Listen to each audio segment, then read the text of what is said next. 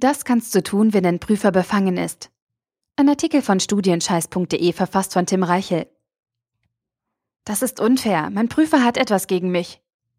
Bei diesem Satz gehen bei mir und vielen meiner Kollegen die Alarmglocken los. Denn Befangenheit in einer Prüfungssituation ist keine Kleinigkeit, sondern ein ernsthaftes und schwerwiegendes Problem. Viele Studentinnen und Studenten leiden darunter und wissen nicht, wie sie reagieren sollen. Aber ist dein Prüfer wirklich befangen und geht voreingenommen in die Prüfung? Oder bewertest du die Lage zu subjektiv und schätzt den Verlauf falsch ein?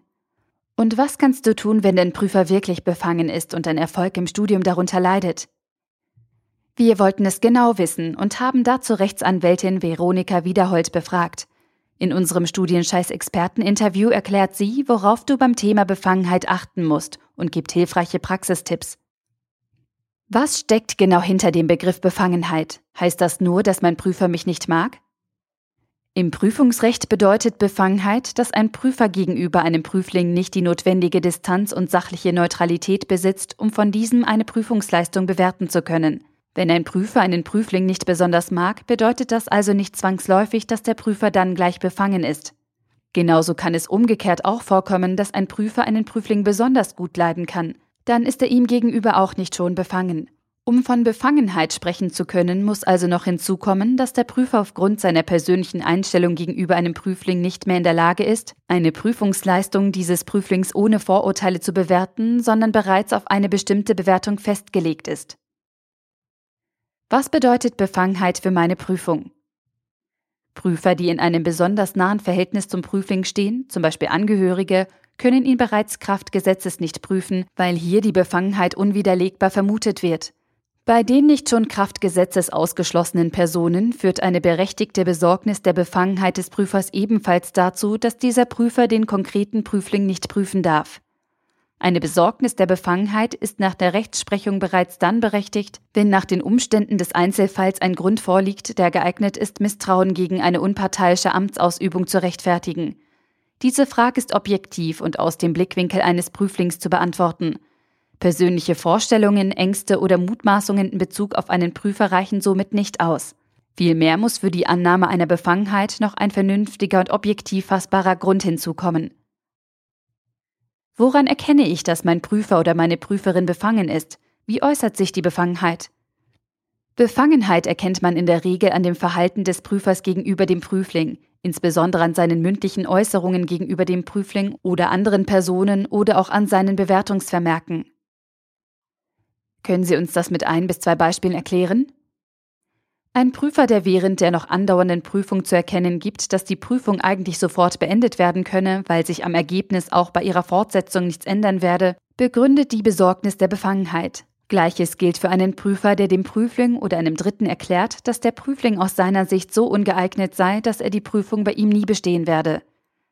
Die Besorgnis der Befangenheit ist auch dann berechtigt, wenn der Prüfer durch Bewertungsvermerke zu erkennen gibt, dass er nicht gewillt ist, die Leistungen des Prüflings zur Kenntnis zu nehmen und sie mit der gebotenen Sorgfalt zu bewerten. Das ist immer dann der Fall, wenn der Prüfer mit höhnischen Formulierungen negative Feststellungen zur Person des Prüflings macht, die mit der Prüfung nichts zu tun haben. Eine drastische Ausdrucksweise und harte Kritik reichen nicht aus. Grundsätzlich gilt aber auch, wenn ein Prüfling bei einem Prüfer die Prüfung im ersten Versuch nicht bestanden hat, ist der Prüfer für die Wiederholungsprüfung nicht per se wegen Besorgnis der Befangenheit ausgeschlossen. Wie sollten Studierende in solchen Fällen am besten reagieren? Sobald der Studierende die Umstände erkennt, aus denen sich heraus die Befangenheit des Prüfers ergibt, sollte er gegenüber der Prüfungsbehörde unverzüglich die Befangenheit des Prüfers rügen. Diese Rüge muss darauf gerichtet sein, dass die Prüfung mit dem anderen unbefangenen Prüfer fortgesetzt bzw. die Prüfung von einem anderen unbefangenen Prüfer bewertet wird. Die Befangenheitsrüge ist konkret zu begründen, sodass die Prüfungsbehörde den Vorgang prüfen und angemessen reagieren kann. Sind die Umstände bereits vor der Prüfung bekannt, wird von dem Prüfling verlangt, dass er die Befangenheitsrüge noch im Vorfeld der Prüfung vornimmt. Trotz der Befangenheitsrüge kann sich der Prüfling dann in die Prüfung begeben. In dem Fall, dass der befangene Prüfer nicht ausgewechselt wurde, sollte der Prüfling die Prüfung nur unter dem Vorbehalt absolvieren, dass seinem Befangenheitsantrag nicht entsprochen wird. Der Vorbehalt sollte im Protokoll vermerkt werden. Während einer mündlichen Prüfung wird von dem Prüfling grundsätzlich nicht verlangt, dass er eine Befangenheit rügt, die sich erst während des Prüfungsgesprächs zeigt. Schließlich muss sich der Prüfling auf das Prüfungsgespräch konzentrieren können. Wenn einem Prüfling erst nach der Prüfung Äußerungen des Prüfers bekannt werden, die auf seine Befangenheit schließen lassen, zum Beispiel durch Informationen eines Bekannten, ist die Befangenheit von diesem Zeitpunkt an unverzüglich zu rügen. Weiterhin sind in manchen Prüfungsordnungen Ausschlussfristen vorgesehen, wonach Verfahrensrügen immer dann ausgeschlossen sind, wenn eine bestimmte zeitliche Grenze nach der Prüfung überschritten ist, meist ein Monat. Wie kann ich mich gegen eine unfaire Prüfung wehren? Welche Möglichkeiten gibt es? Gegen eine unfaire Prüfung kann sich der Prüfling durch eine Prüfungsanfechtung wehren. Meist ist gegen das negative Prüfungsergebnis binnen eines Monats nach dessen Bekanntgabe zunächst ein Widerspruch zu erheben. In dem Widerspruch sind die Einwendungen des Prüflings gegen die Prüfungsentscheidung darzulegen. In diesem Zusammenhang wird regelmäßig auch Akteneinsicht beantragt. Zusätzlich sollte die Prüfungsbehörde um eine ausführliche schriftliche Begründung der Prüfungsentscheidung gebeten werden. In einzelnen Bundesländern wurde das Widerspruchsverfahren bereits abgeschafft oder für fakultativ erklärt. Je nach der konkreten Fallgestaltung ist daher zu überlegen, ob bzw. wann gerichtliche Schritte eingeleitet werden sollten. Für eine erfolgreiche Prüfungsanfechtung wegen Befangenheit bleibt allerdings entscheidend, ob der Prüfling seiner Rügeobliegenheit nachgekommen ist, also rechtzeitig genug seine Besorgnis der Befangenheit gegenüber der Prüfungsbehörde erklärt und begründet hat. Was passiert, wenn ich die Prüfung angefochten habe? Zunächst überprüft die Prüfungsbehörde, ob die Einwendung des Prüflings gegen das Prüfungsergebnis durchgreifen oder nicht. Dafür holt die Prüfungsbehörde regelmäßig Stellungnahmen der Prüfer ein. Je nach dem Ergebnis der Überprüfung trifft die Prüfungsbehörde dann ihre Entscheidung. Sie kann dem Studierenden Recht geben, also die Prüfung wiederholen oder neu bewerten lassen oder das Anliegen des Studierenden zurückweisen.